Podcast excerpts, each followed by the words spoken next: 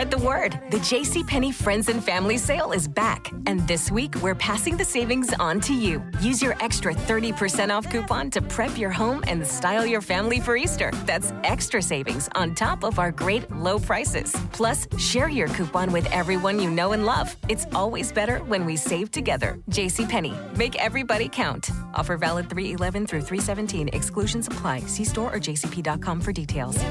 High and dry and hot, too. We might as well throw that in there over the next few days. The upper level disturbance is still churning to the north of Jacksonville. It is simply not strong enough to draw those showers and thunderstorms very far to the south. So, the Florida Georgia border, they've had some rain over the last couple of days. Last night, we once again had some overnight showers that managed to make it into parts of Baker and Nassau counties. But for the most part, we are staying dry, and that wildfire danger continues to go higher and higher and will remain with us through the weekend. Really critical to be extra careful if you're grilling, any uh, campfires, that sort of thing. Uh, particularly dangerous times now over the next few days with the very dry weather. Temperatures will be hot too. We'll be into the upper 80s to near 90 this afternoon, in the low 90s for tomorrow and Saturday. One of the hottest stretches of the year so far, but of course it's still early in that one. But um, but it's a it's a hot stretch coming off a few a few weeks here that have really been quite mild. But um, we're gonna be paying for that here uh, to, today through tomorrow and right on into the beginning of the weekend on Saturday. We continue to track a wind shift for Sunday and Memorial Day. It's relatively subtle, but with winds off the Atlantic, it won't be quite as hot at the beaches on Sunday and Memorial Day. Temperatures will reach the uh, low to mid 80s at the beaches, still reaching the upper 80s to low 90s inland. And with that kind of flow, the best chance for rain will be inland, and even there, it's widely scattered. But a widely scattered afternoon shower, a thunderstorm will pop with the sea breeze west of Interstate 95, and we can also get a few early morning showers closer to the beaches. But there'll be long periods of this upcoming holiday weekend that are going to be dry, and of course hot. But that's